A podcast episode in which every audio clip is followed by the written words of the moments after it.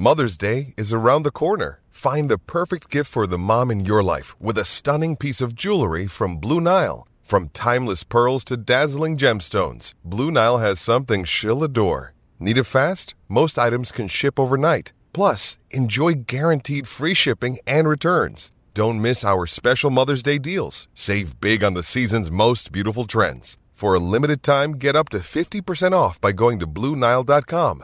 That's Blue Nile dot com. Another day is here, and you're ready for it. What to wear? Check. Breakfast, lunch, and dinner? Check.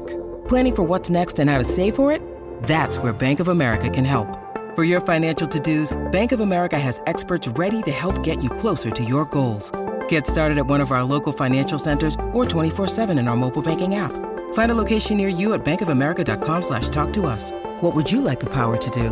Mobile banking requires downloading the app and is only available for select devices. Message and data rates may apply. Bank of America N A, member F D I C.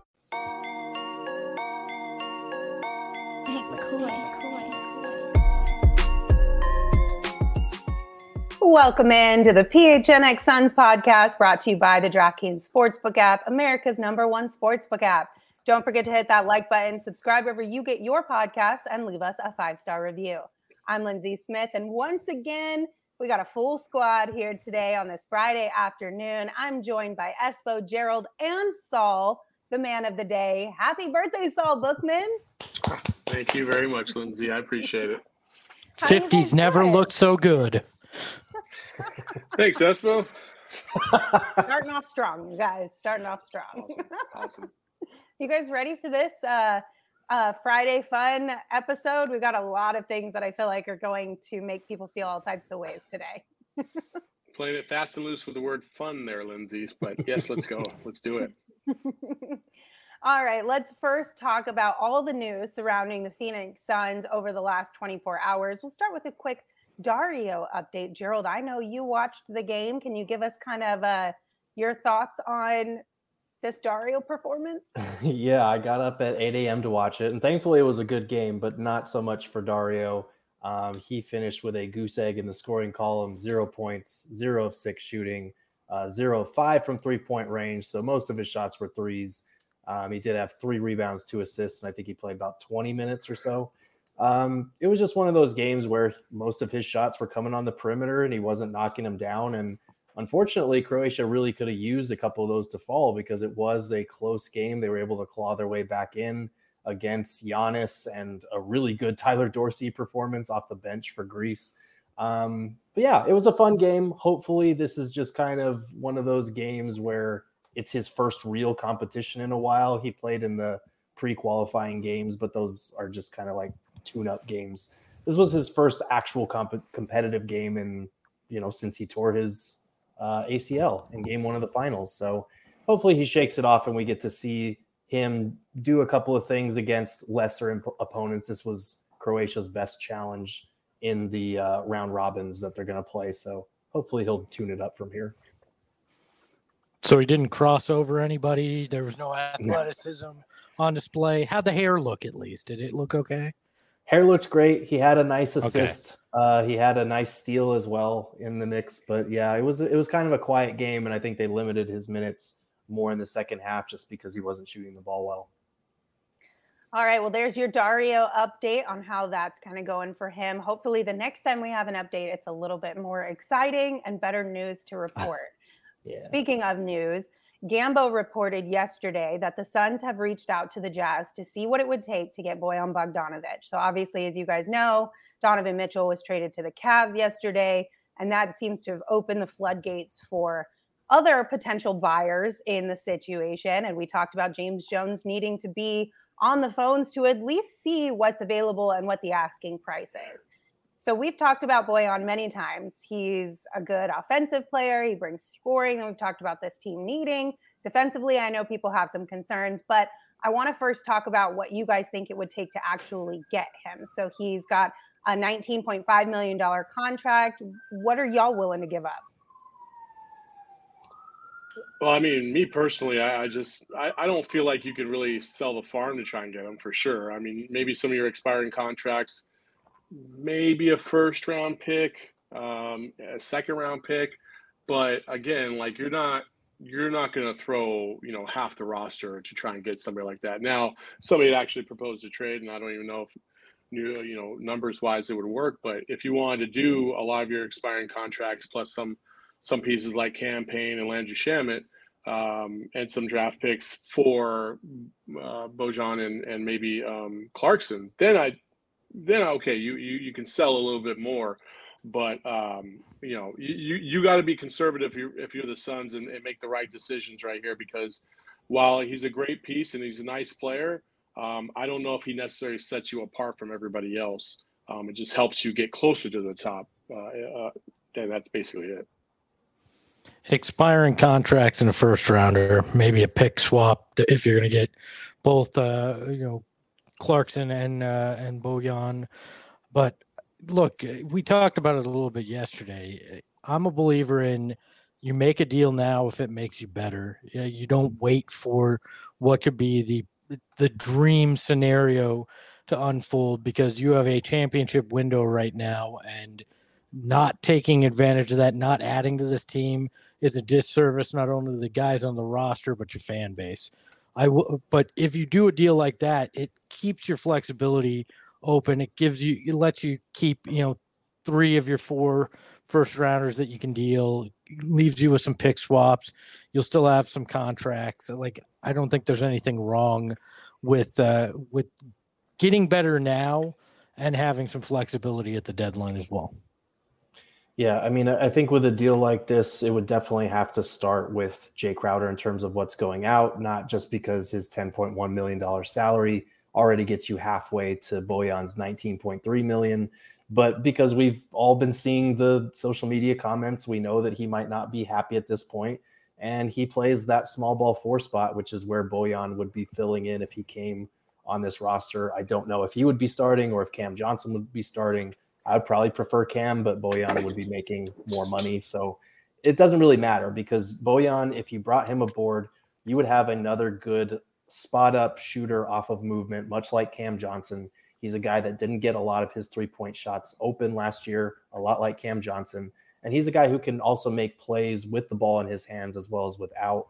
The trade-off would obviously be the defensive end, and that's where I have some concerns. But I just, I feel like this is a trade to make a trade. Like, I think Bojan, if you had him and Cam Johnson as your two fours on this team, like, you could very well lead the league in offensive rating, but you're going to take a step back defensively. And if it, if Utah's asking for more than a first round pick, you say no. If they ask for Cam Johnson, you say no.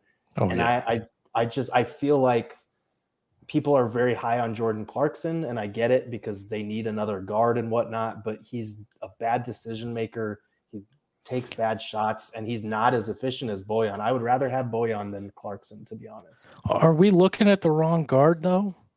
Could Mike Conley be that guy where if you're going for broke, you're trying to win now, uh, you know, a C P three, Mike Conley point guard rotation, you're not going to get, I mean, they're old as hell, but you're not going to get a duo that's uh, that's quite uh, got the credentials that those two do. I mean, as long as they're not both hurt at the same time, you're in a pretty good spot there. I mean, we know the Suns will do anything for some coin. So, I mean, having Sun City, you know, uh, senior home uh, sponsor the Suns right now would be uh, would be kind of uh, fitting. Also, do we really care about what Jay Crowder thinks right now? Like, I know he's really clamoring to kind of get out and see him, but my thoughts are, you know, like, Oh okay. no, he had the shirt ready. Like, I was ready. I was ready today. So, uh, like, listen, I, I, I just think I agree with you, Gerald, that this would be, you know, it's a marginal step up.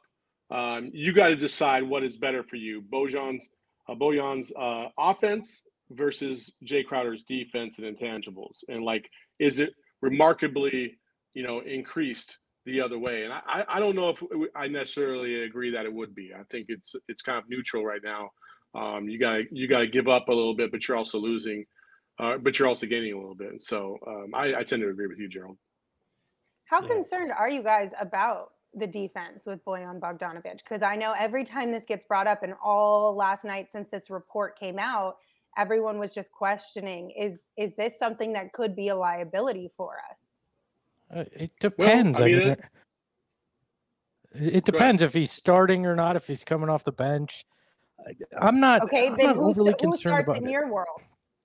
I would probably start Bojan and uh, and have uh, have Cam Johnson come off the bench if you're worried about about defense, because you can hide him a little bit better when you've got McHale and D A in the lineup with him at the same time than you would on the bench, where uh, you know you're not going to have that same level of defense with him uh, along there. Look, I at some point you you've got to look at you know. Can you, will you be better? And I think you'd be better with him than Jay Crowder. And that's, that's the math you have to do at this point is, is Jay going to be around? Probably not. Okay. What's the best option you can get that either makes you that much better offensively or, or that much better defensively?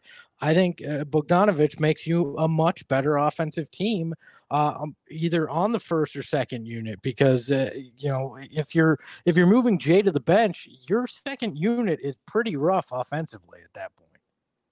Yeah, yeah, that's why I agree with Cam staying on the bench, because Cam's got a little bit more versatility offensively than these other guys, definitely Jay Crowder, um, and and you need you need some sizzle off that bench. Uh, so I totally agree with that, Espo. Like right now, as we look at this team, my main concern isn't the starting five; it is the bench. And what are we going to do with that? If you bring on Bojan and keep Cam on the bench, then I think you you got. And, and I think Bojan, uh, in his skill set, he's a, he's definitely an off the ball player, a much better suitable spot up shooter. Um, it, it, but he needs others to kind of create from time to time for him. And I think defensively, like you said, D A anchoring uh, the defense was is only going to help him.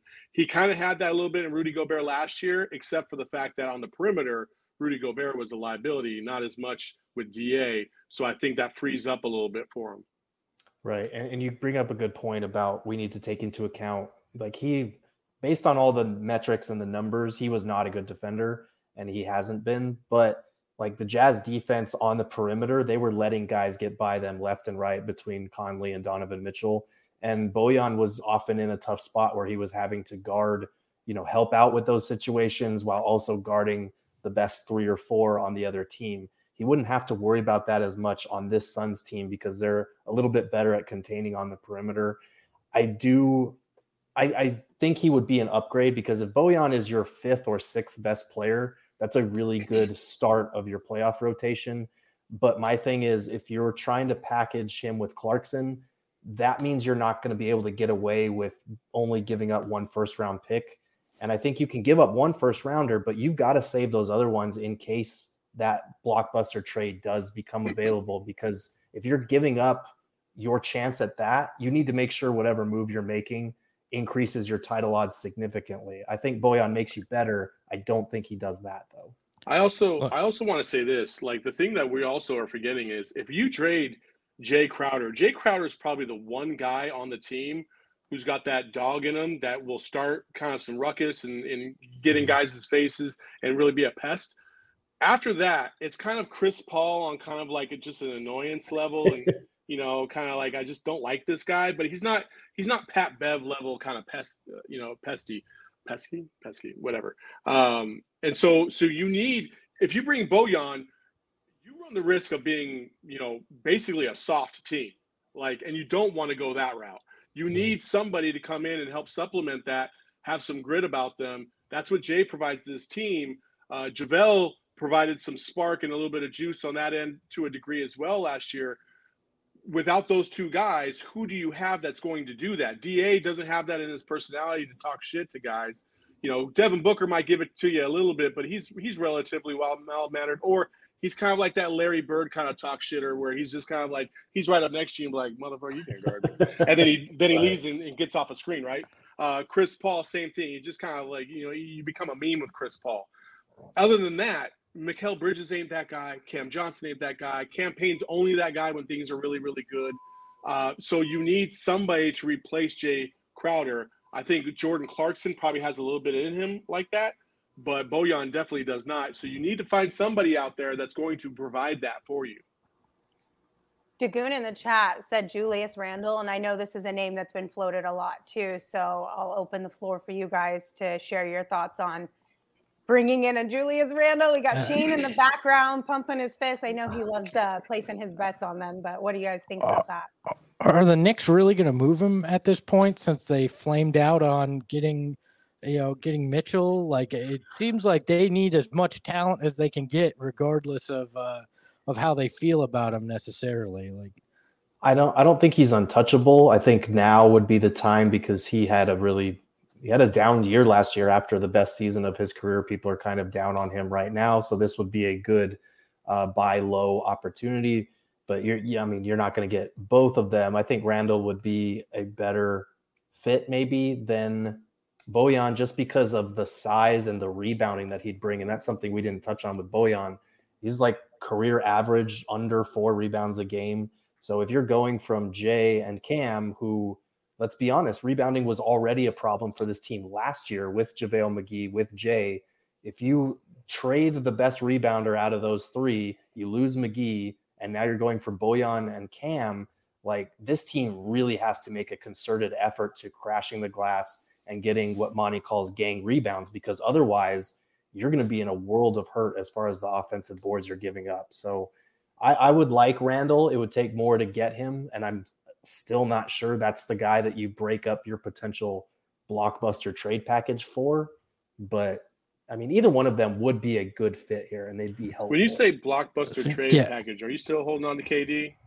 Either K D or Shea or something. Like I've, I've said this before though, I'm okay with running it back as this team is currently constructed. And I know I'm in the minority on that. So that's why, well, that's where I'm coming from there. Let, let me ask this.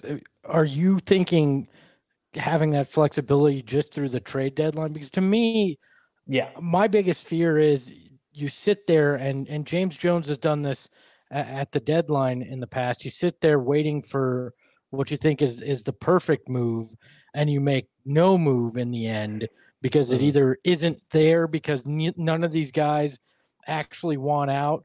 Uh, and now you've sat on those expiring contracts and they're just out the door. Uh, mm-hmm. I, I struggle with that mentality, and it's not a knock on you, Gerald. It's just no, thinking it. about it, trying to, I still think this team is very much a title contender. Now that's controversial to some people online. Apparently when you say that you, you catch yeah. a lot of grief for it, but I still believe they are. And I still think with smaller moves, you can, can solidify that. And I, I just look at that. I don't know that Randall's the guy. You know, honestly, Bojan would be nice offensively. There's flaws there. I don't know if there's any perfect move to be had. I mean, people were talking in the chat about Montrezl Harrell, and, you know, that's a guy, obviously, his legal troubles were dialed back this week. He can rebound, but he's more of a center than a power forward. So, like, I, there's all there's going to be flaws in anybody you're getting at this point, but does it help you get better? Uh, does it move you closer to that ultimate goal is is all I care about at this point. Right. And I, and we know the Utah Jazz are going to be looking for picks to stockpile picks. They're going to be looking for the best available offer. So if you are trying to get Bojan and Jordan Clarkson in a package deal, it's probably going to take two first rounders. And I don't know that it's worth it at that point. It's going to take a lot of your salary to get to, what is that, nineteen plus I think Clarkson's like twelve or thirteen. That's a lot thirteen, of salary yeah. to match. So I, if if you can get away with like Jay Crowder, Landry Shamet, and a first-round pick for Bojan and Jared Vanderbilt, that's a home run deal. I would love that deal. But if it's just Bojan, maybe I struggle with it a little bit more. Maybe you still pull the trigger. I just it just doesn't get me excited. I think he'd be a great fit. He can create with, with the ball in his hands, and he's a great spot-up shooter. But the defense thing does worry me a little bit. Let, let me throw this out there to everybody, too. Say Dario continues to struggle in Eurobasket. Uh, mm-hmm. It just does not look like he's anywhere near what we hope.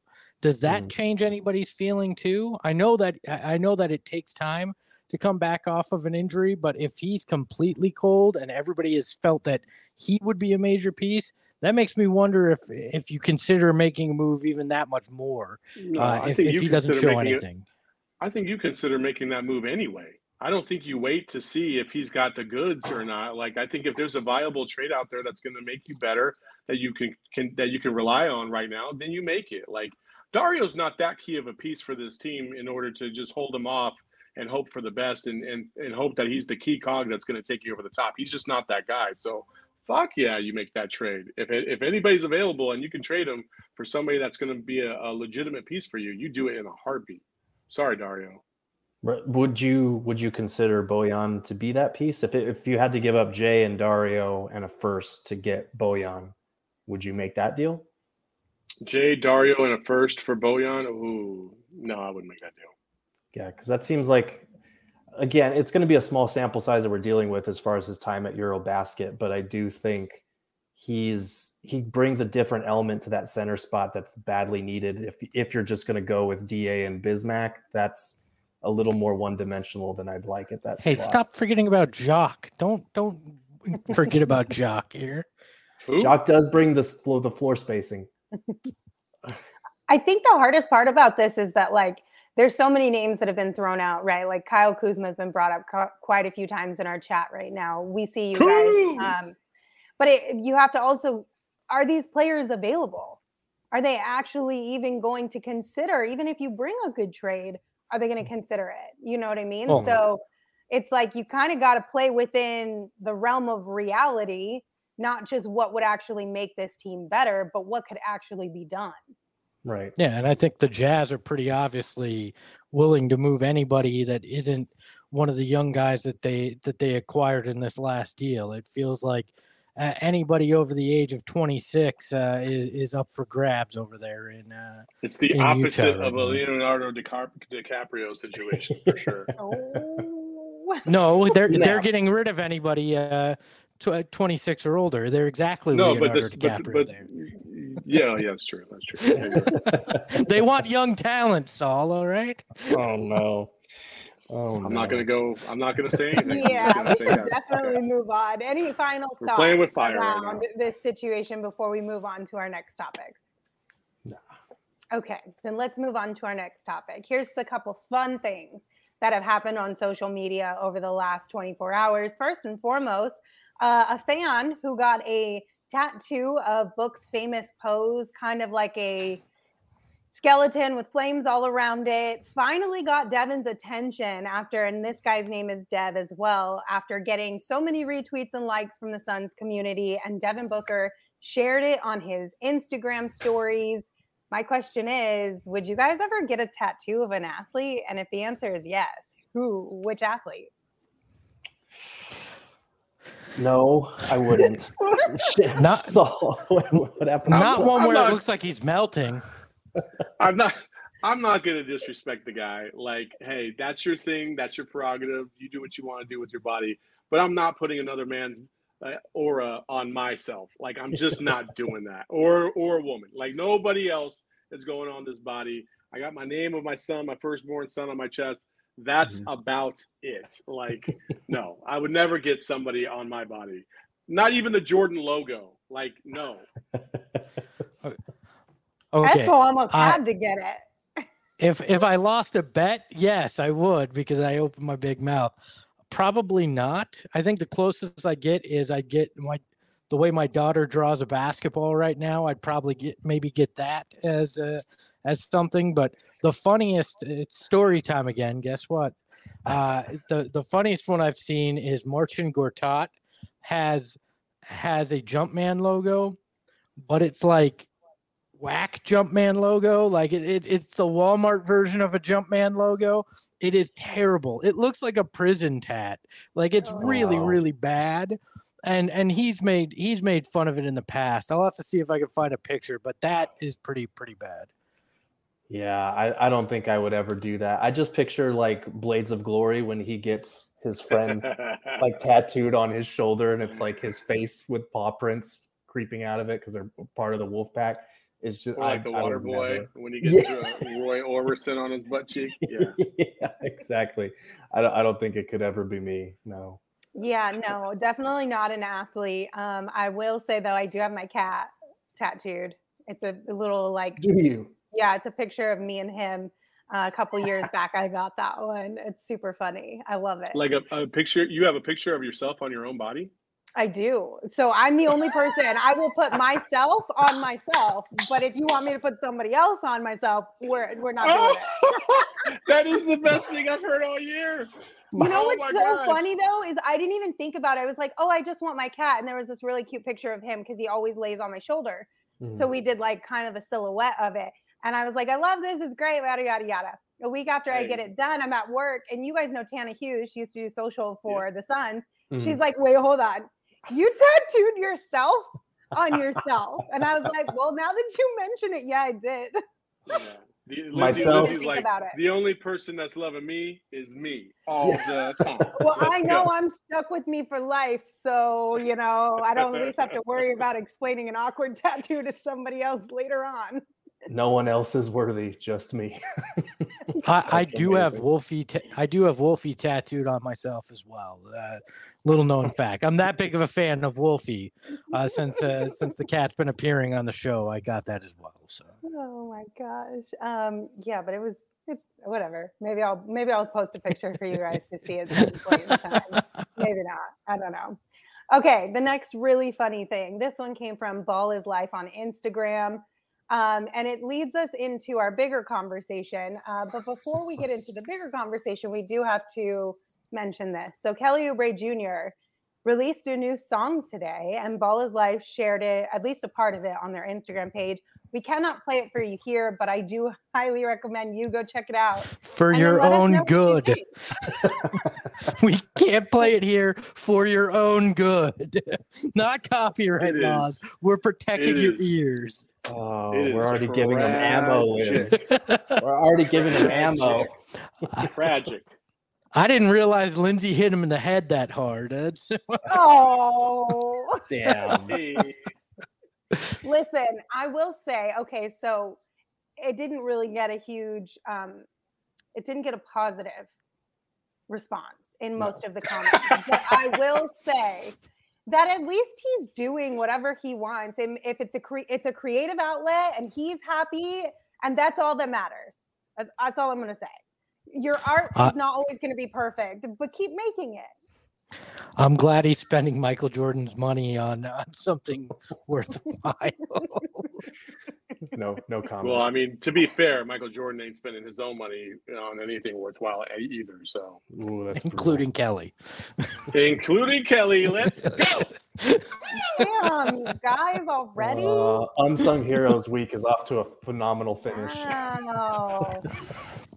Well, in case you haven't guessed it, our unsung hero we're going to discuss to round out our Unsung Heroes Week is the one and only Kelly Oubre Junior But real quick, before we get into that, I do have to tell you about O Gs and the free stuff that they have readily available for you guys in our Flavoring Life sweepstakes. So one winner uh, is going to win three bags of O Gs, including their orange creamsicle and tropical flavors. They're also going to get an O G's hat, a P H N X shirt of your choice, and the P H N X annual membership. And to sign up for this sweepstakes, all you have to do is head on over to go p h n x dot com or click the link in our show notes. If you don't want to wait until the end of the month to find out if you won this sweepstakes, you can always pick up O Gs by checking them out online at o g s brands dot com. You can find them on Instagram at O Gs Brands, or you can find their products at your local dispensary. But just a reminder, you do have to be twenty-one years or older to purchase. Um, O Gs is a huge, a huge hit around our P H N X office. Everyone seems to really love the orange creamsicle, which is a part of this giveaway. So really good giveaway to make sure you drop your name in that hat. Also, the wait is almost over. A new football season is about to begin, and the best way to get ready for the N F L Week One action is by downloading the DraftKings Sportsbook app and using the promo code P H N X when you sign up, because when you use that promo code, you're going to get two hundred dollars in free bets instantly when you place a five dollars bet on any football game. It's that easy, and it's code P H N X only at DraftKings Sportsbook, an official sports betting partner of the N F L. Minimum age and eligibility restrictions apply. See show notes for details. Um, Espo, R I P to your pick of the week last night in that A S U A A U game. Hopefully everyone listened to Shane and not Espo if you decided to put some money on that one. To be fair, I did not pick them to to win. I did not pick the Lumberjacks to win. I just said, at eh, twenty-five, I don't know. There's a lot of questions about this A S U team. And little secret, I'm here in the office, and I literally am staring at uh, Jacob Franklin right on the other side of the desk uh, over where the camera is. So I said it also to piss him off. So. Oh, I see. I see. Ah, okay. Gotcha. Excuses. Okay. All right, gentlemen. Let's get into Kelly Oubre Junior, the bullet points that we are going to be discussing today. So first and foremost, he averaged eighteen point seven points per game and six point four rebounds per game in his final year with the Suns. He had a forty-five point two field goal percentage and a thirty-five point two three-point percentage. He started Valley Boys and reinvigorated Suns fandom. And then he was also traded to the Thunder for C P three. He was a part of that package. So first and foremost, let's talk about, uh, from the basketball perspective, the averages and the percentages that he brought when he was a member of the Phoenix Suns. Gerald starts. Let's go ahead and start. That was a career high in scoring. That was a career high in rebounding. And it was a career high in three-point percentage. He was legitimately good for the Suns that season. And I think we can all agree that what needed to happen in the bubble as far as turning things over to McHale and Cam Johnson as the Suns' wings of the future made sense, because you you just look at the persona that Kelly Oubre was and you look at his particular skill set, what he brought to the table, what Cam brings to the table. And it's pretty clear that they were heading towards an impasse as far as what his long-term role would be, unless he was going to agree to be sixth man, and he wasn't. So I think we can say that Kelly didn't have a maybe long-term future in Phoenix outside of a six-man role, while still understanding that he contributed to the season that put the Suns back on the map and back on track. And I know, damn it, Saul. The glasses are killing me. Oh, I got more. The sunglasses are killing me. But I will say that, like, he was legitimately good that year, and he did bring something to the table that, to be honest, the Suns still could use some of at this point in time, and that's being a slasher, somebody that can attack off the dribble, somebody that can put pressure on the rim, because, oh, man, the glasses thing, you guys are killing me over here. I'm, Lindsay, no! No, Lindsay. I'm on your side, Gerald. I got your back. Oh, somebody's got to bring the extra shades in to... Hell, oh, oh! You want to go, Lindsay? To battle? Go? God, I gotta yeah, go. Let's do this. It's all about swag this. When you're How talking to Oubre. How many you got? Oh, oh, oh man! Shit. Oh, oh, you want to go again? Let's go. Oh, not I left so mine at home. Oh yeah, too. Let's go. Look, here we go. Look, oh, I got another. I will Let's just go. Say, oh man. How many sunglasses like, do you own? A legitimate basketball point. Can you guys calm down? I literally have like six pairs right in front of me. Right Not nothing else. I, I got no. I can do this. Uh, That's it. Sorry, that girl, wasn't that wasn't it. Even planned, folks. That just is how this happened. It just happened organically, just like the Valley Boys nickname. For, but for the audio anyway. People, they were just changing sunglasses like crazy, uh, yes. and interrupting poor Gerald as he makes a bad point. Sorry, it's fine. Guys. Sorry, it's fine. The point is, Kelly had a career best year here. He helped get the Suns back on track, both in terms of the culture, in terms of the vibes, and in terms of the on-court play. And he was legitimately good at providing not just highlights, but like legitimately good plays. So he scored sixty-one points in one hundred three clutch minutes that year, shot forty-six overall and forty-eight percent from three in the clutch. There was that one game against the Hornets where they were down five in the final minute and he hit back-to-back threes. Like, we shouldn't forget that he was legitimately good for the Suns in the clutch that season. It wasn't going to last forever. It was a wave, but every wave crashes, as I've said before. And I think we can still pay homage to that while accepting that he wasn't going to be around forever. Oh, Dunking Gerald. On Paul George, fantastic. Dunking yes. on JaVale McGee, fantastic. Mm-hmm. He had a lot of cool highlights. He had a nice... He got the crowd energized, and I think that was the that's the main thing that I feel like he did do. It's like he... He got the crowd to really buy into him and, and the flair that he provided, because let's be honest, like as much as I love Devin Booker, like he doesn't give me any of that. You know, every now and then he might give, you know, he's going to drop some, you know, fantastic play, but he doesn't really get too hyped in a game. Chris Paul, pretty low key as well. D A will flex, but that's about it. You know, Kelly brought, brought the, the vibe to it. You know what I mean? And that's, that's the thing that I will always remember about Kelly Oubre, and this is the most positive I'm going to be about Kelly Oubre in this whole segment, just so you know. Oh, like boy. I love, I do love the aura, the swag, and what he brought to the table all the way up until the court, and then the few flashes that we got on the court where, you know, he made highlight plays, and he was probably the the one son where you could count on. He was kind of must see because you never knew when that next highlight was going to come. Whereas with the other guys, it's just they're just so methodical. Uh, it's it, it, they make it seem more routine. Kelly Oubre Junior is the fast and furious of the N B A. Oh God! Costs lots of money, provides some entertainment, but there's no real substance to it in the end. I love that Gerald, Mister Uh, Mister Advanced Stats, cherry picked what he wanted to share with you, the people. Uh, here, you look at his usage rate. He was at a twenty percent, twenty-one percent usage rate. His assist percentage was six point six percent, and his turnover percentage was nine percent. And, and his assist to usage ratio was zero point three two. You know what that says? He was a complete and utter disaster. The ball came in, it never that's went out. What, that's, that's not what, what that it says. says. That's what it this? says. It's like a black hole. That's, oh, what it is. That's what it yeah, is. Yeah, well, A A Phoenix brings up a good point, Espo. The Fast and Furious movies make millions every time. Yeah. So, and guess what? They don't win shit. They ain't bringing home any Oscars, and the trophy's what matters. All right? And that's why we had to move on from him at some point. I agree with you in that regard. He, and he was like, that was the biggest frustrating thing about Kelly was when he would catch the ball, he would drive and he had tunnel vision, and it was, he wasn't going to pass the ball out. And that's why he wasn't a good long-term fit for Monty's point five system. Like we can, we can say that and we can agree on that, but to deny his impact in that one season, to deny the trajectory that he helped, not solely, but helped put the Suns back on. I mean, come on. Are we really going to be those people on a Friday? Also, De- Devin and Ricky, much more impactful than than anything that Kelly Oubre did. Well, here's Ooh. the thing. As I had mentioned, go ahead, Saul. What do you want to say? Get the fuck out of here with Ricky Rubio already. No, oh, I'm not even no. that either. No. You can repaint. You can no. repaint the shitty junker, but the, unless that, that engine's going, it don't matter. And that engine was more Ricky and Devin than it ever was Kelly.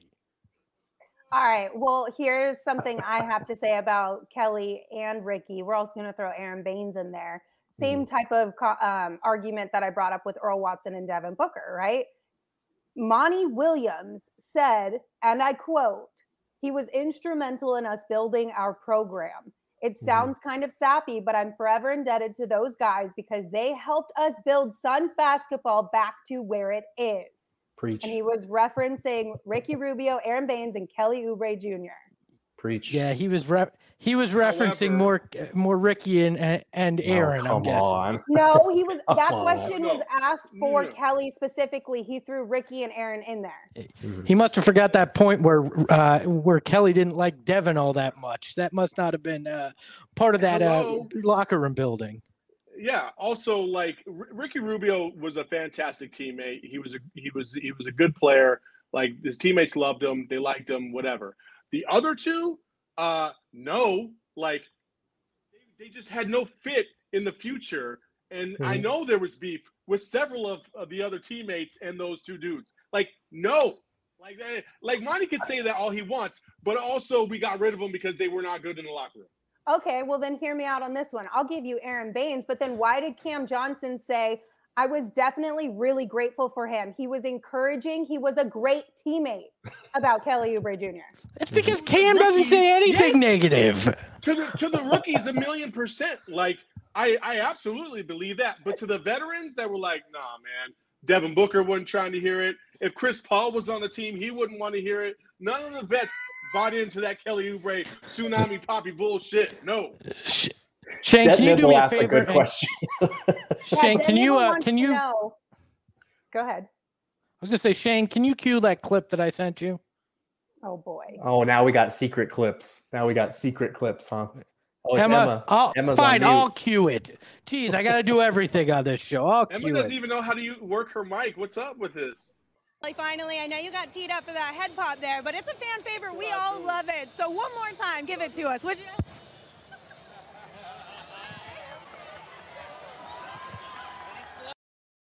Oh, oh, really? You that, want to that's the only reason show? Lindsay likes Kelly, because he helped oh, her go viral. No. That's what it is. Really?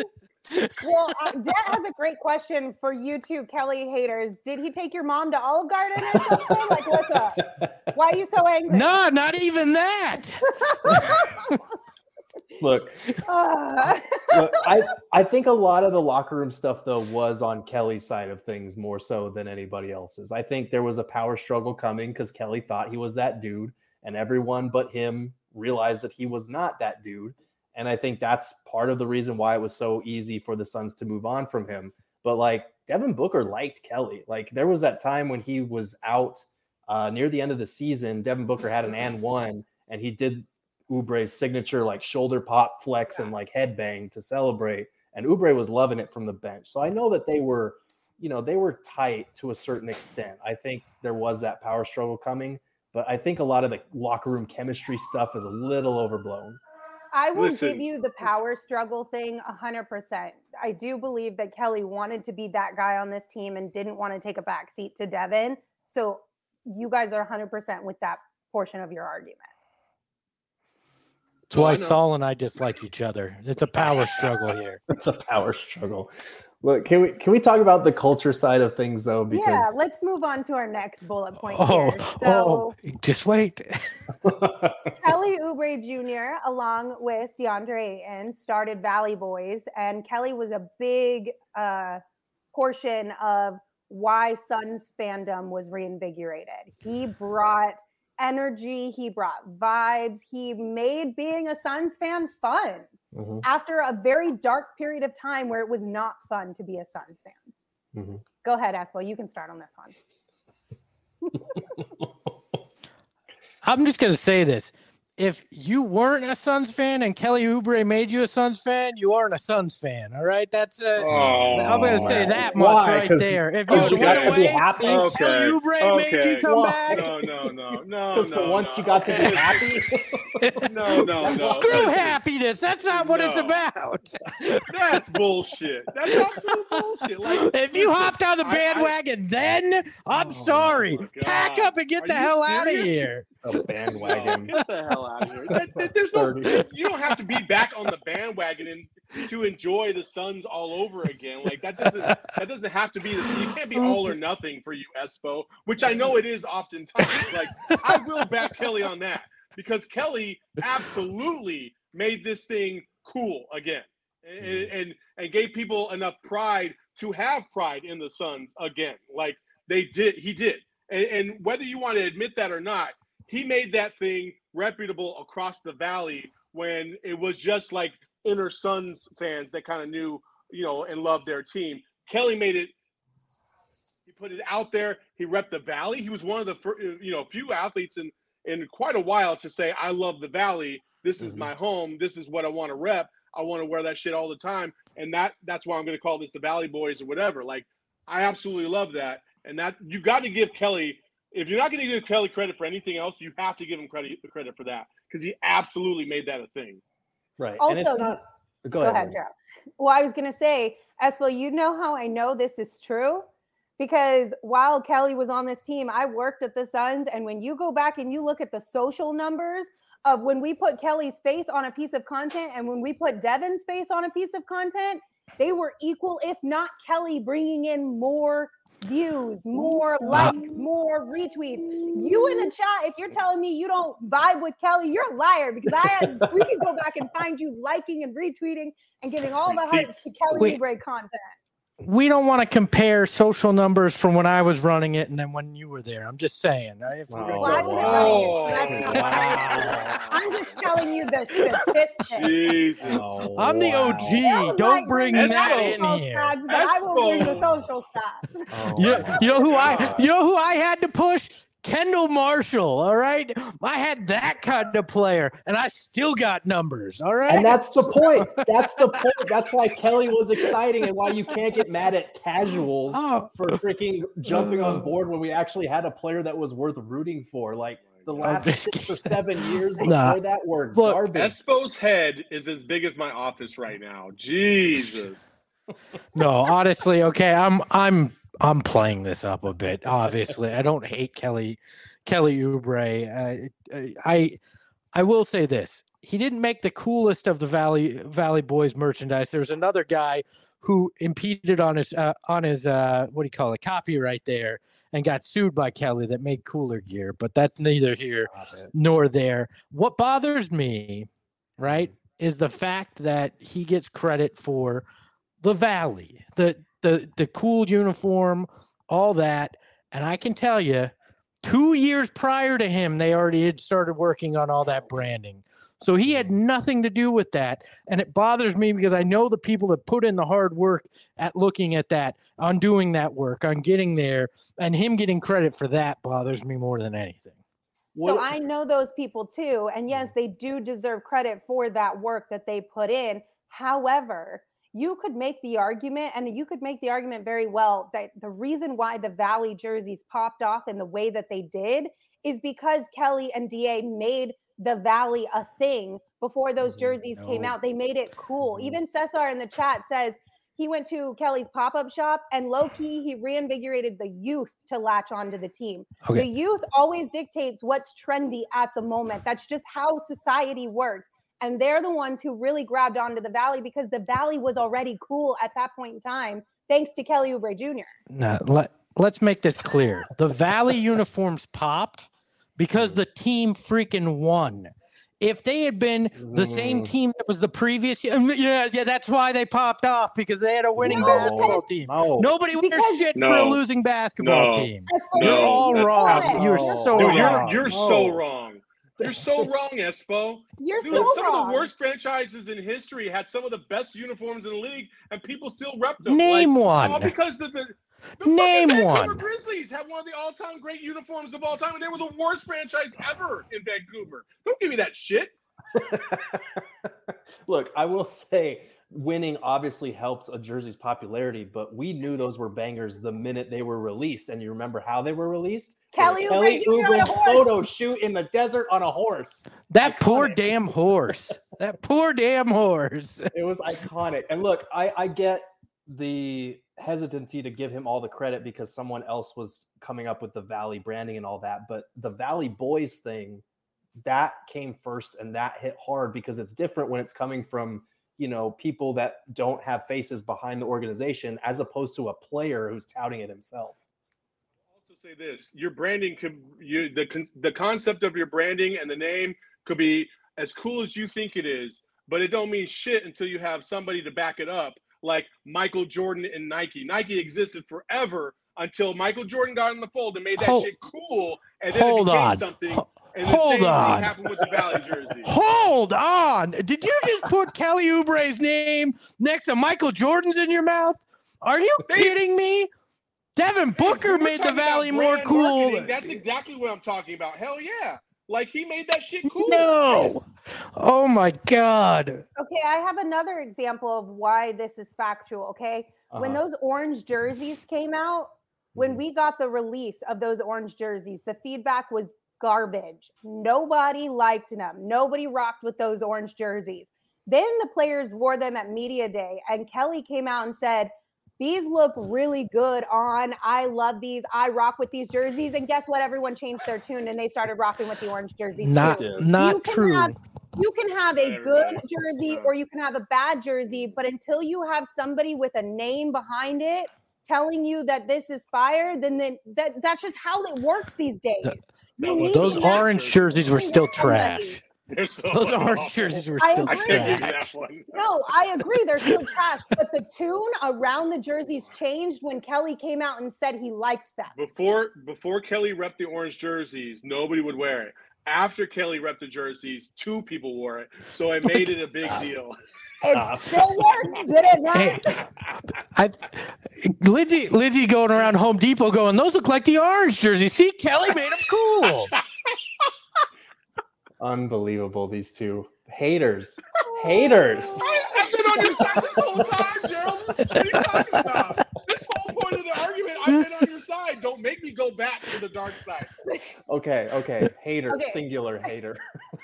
Real quick, we do have a super chat from Jay. Jay, thank you so much for your super chat. Said, lost all my money betting on Espo yesterday. on Southwest Bias. This is my last five dollars. But Espo speaking facts today. Oh, Jay, thank you. You, hey. I'm gonna, wrong, I'm gonna Jay. do my Jay Power rankings. Jay in our chat, and then Jay Crowder's ten spots below him. Congratulations, Jay. You understand what you're talking about. Jay, Why are you throwing just... your hands out like you're in a rap battle, son? Like... I am now. Jay, this just proves you're wasting more money on losing bets, my man. You gotta right yeah, the ship. For real. You bet on Espo, you're gonna lose every time. Let's go. Look, hey, I, Saul, a year ago you bet on me and you ain't losing right now, so. Look. Oh, my gosh. I will say this about Kelly. Like, you, as much as we want to debate the origins of the Valley Boys and the Valley stuff, like, he had an undeniable swag about him that made it cool to be a Suns fan for the first time in, like, almost ten years. Like, the way he, like, the push-ups, the blowing kisses to the opposing team's bench, the the headbang that he would always do. Like, those were things that made it fun to watch Suns games, even when they were losing games. And like the pregame outfits became a thing for the Suns for the first time in a while. Like, a lot of these guys have style, but Kelly took it to a different level with the chains and the outfits and the sunglasses indoors, as Saul proved earlier in the show. Like, he was just cool. And as much as Devin is the focal point, he's the foundation, like, he was the guy that made it cool to be a Suns fan. Okay, Josh, can, can we level? Says, es- wait, wait, wait, wait, wait. Josh, we gotta read this one from Josh. He said, "Espo taking credit for P H N X like Mario Chalmers on the Heat." Oh man, Josh, you're dead. Josh, Whoops. You're dead to me now. All right, without me, there is no P H N X, and don't you forget it. Oh, that's rough. Oh my God, Espo. That's- That's, that's mean. Inflate your goddamn ego, buddy. Can can we level set, though, in, in all seriousness, looking back at this, the argument isn't that Kelly Oubre was a perfect player or the best player here or or any of that. It was that he brought a level of entertainment that was needed at the time. Uh, and and he helped with with the attitude, right? Because there was a there was very much an Eeyore losing attitude here, right? Like, ho hum, this is just what it is. And he helped break that. That's the argument you're trying to make, correct? Both the Lindsay and Gerald here. Yeah, absolutely. Yeah. Like he, right. he saw he saw an identity and he spoke it into existence before it even really existed on the court. All right. If you'll give me that he didn't create the Valley, I'll give you that. And we can we can we can erase. He created the Valley Boys, but the Valley yes. Okay, then I will I will say that last twenty-five minutes, enjoyed for entertainment value, but I can agree with the premise of this at least. But I do think the Valley doesn't hit as hard and have as much staying power if Valley Boys doesn't happen first. I agree. Well, we will never find out. But, Gerald, you're correct. That's the only thing there. Um, and then our last bullet point, he was a part of the package uh, trade to the Oklahoma City Thunder to get Chris Paul here. So we owe Kelly some flowers for being available to be a part of that trade. Absolutely. And I will, go ahead. I'll give him those flowers. I'll give him those oh, flowers. Uh, you, were, you weren't at the time. You thought the trade was a disaster, did you not? Well, money-wise, yeah. I, I didn't I didn't think it was fiscally responsible, but... Okay. Okay. I, I will say that it did... It was kind of painful not just losing Rubio, but Oubre at the time... because not just because of the photo shoot, but like literally he was so excited about these uniforms. He was one of the first to be excited to be a Sun in general. And so for him to be shipped out, literally, was it the day of or the day after those photos dropped? Day after. Day after. That that's still painful. And I know it hurt him. It stung him because you look at the way he started the next season with the Warriors and he hasn't, he hasn't been the same since. Like that was his yeah. peak so far in the N B A. Okay.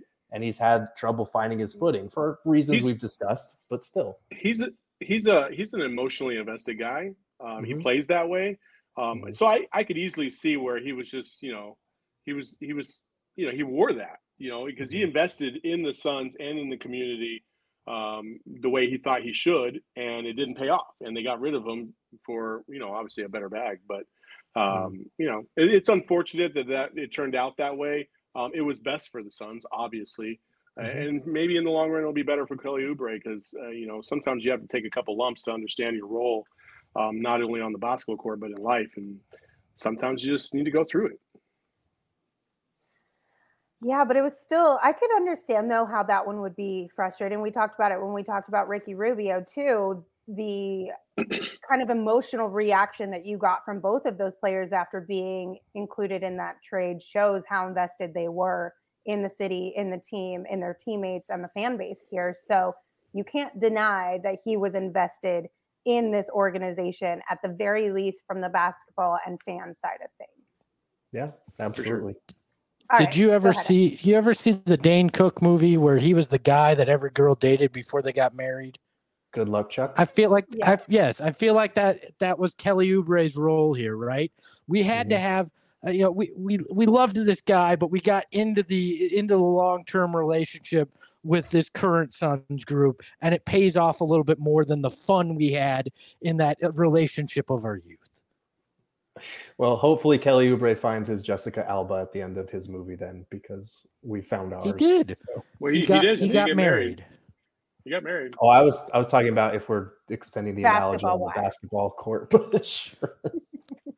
Okay, he before... did get he did get eighteen million from the Warriors. That's not bad. So I mean, yeah, that's not bad.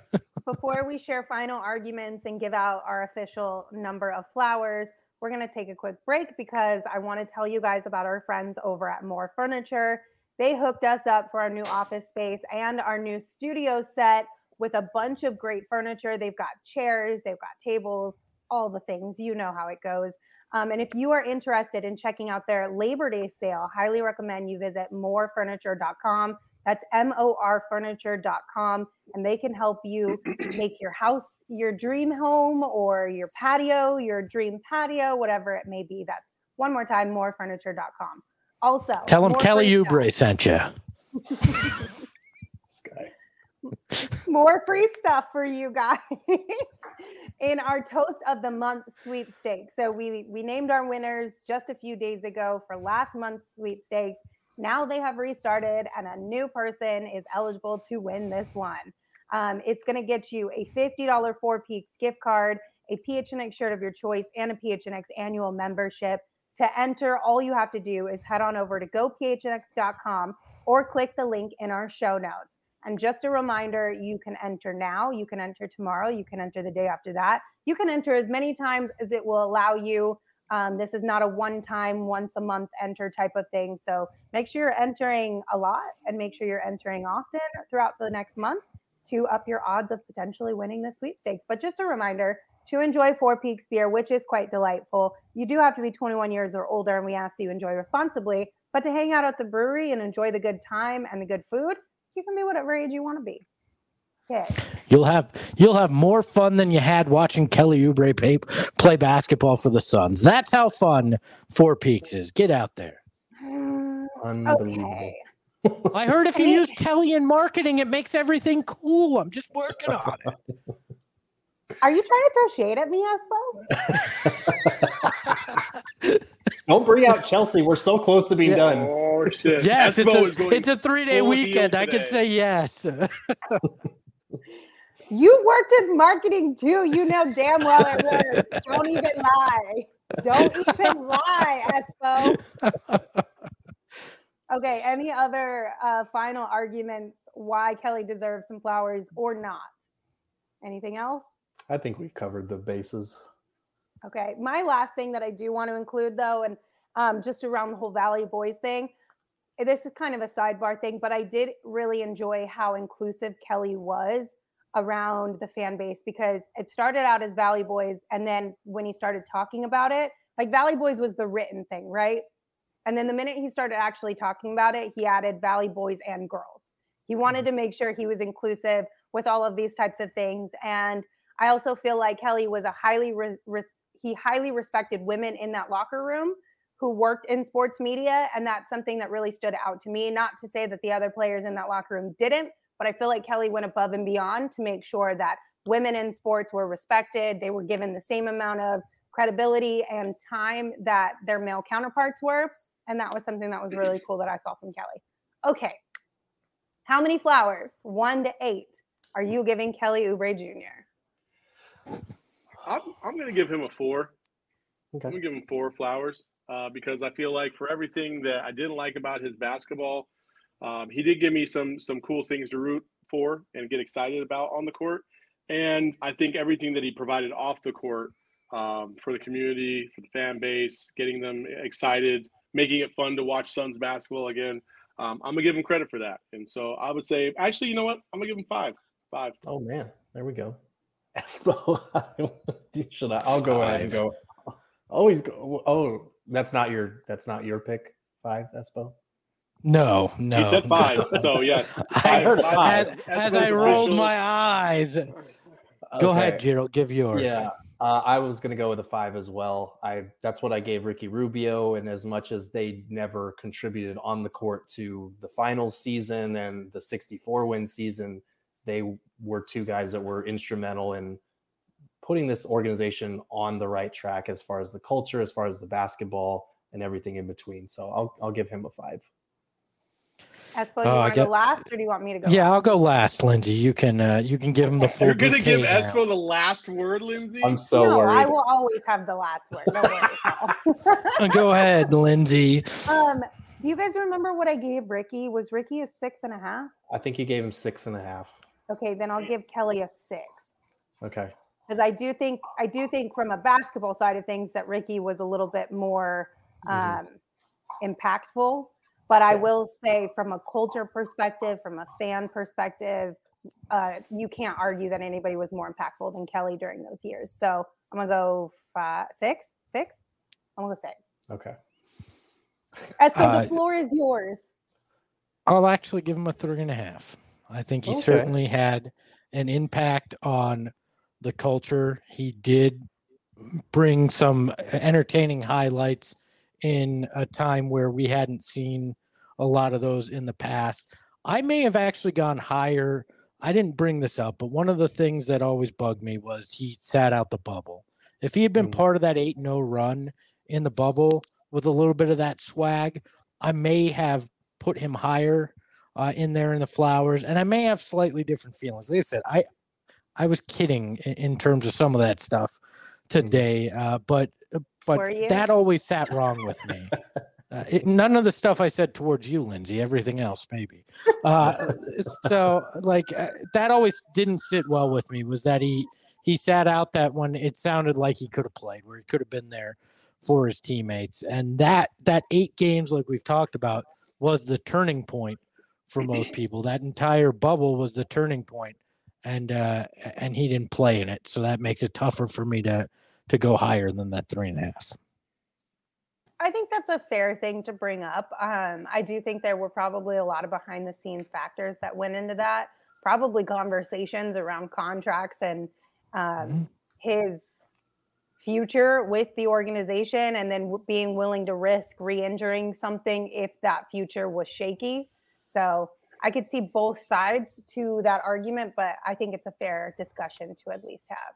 I, I and I and I get that side of it, but from my perspective, it wound up being better off for the Suns in the long run because they saw what they could have on the future with Mikal Bridges and Cam Johnson on the wing. They still went eight and oh without him, and they kind of realized, okay, this guy is not intrinsic to our future. He's a big part of what we are now, but if we can flip him, we will, and they did. So I'm I'm not that well, upset about it. You just you just made the other part of that argument. They did go eight and zero without him. So. Guys, I, I gotta mm-hmm. go. I'll see you guys. It's just I, like, I gotta go too. Bye. It's like, fuck this. It's three day weekend time. I'm guessing it's his birthday. He's he had office. to start to start the party. Yeah, that's fair.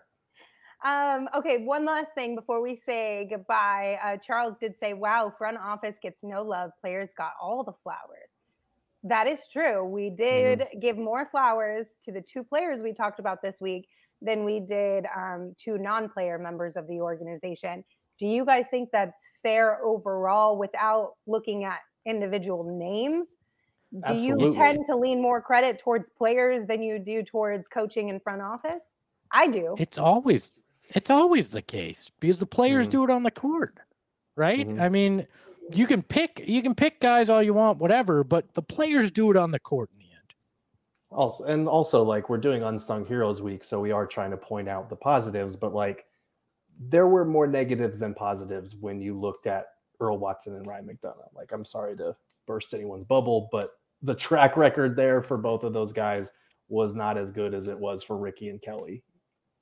Just yeah. By the way, I think there was an actual reason Saul had to go that we need to wrap this up. So let's wrap it up here. Okay. Well, just a quick reminder. Uh, we do have a three-day weekend coming up, and we want you guys to be safe and healthy for all the fun activities, especially the upcoming N B A season. Uh, one great way to remain safe and healthy are COVID nineteen vaccines, and they are free for everyone five and older.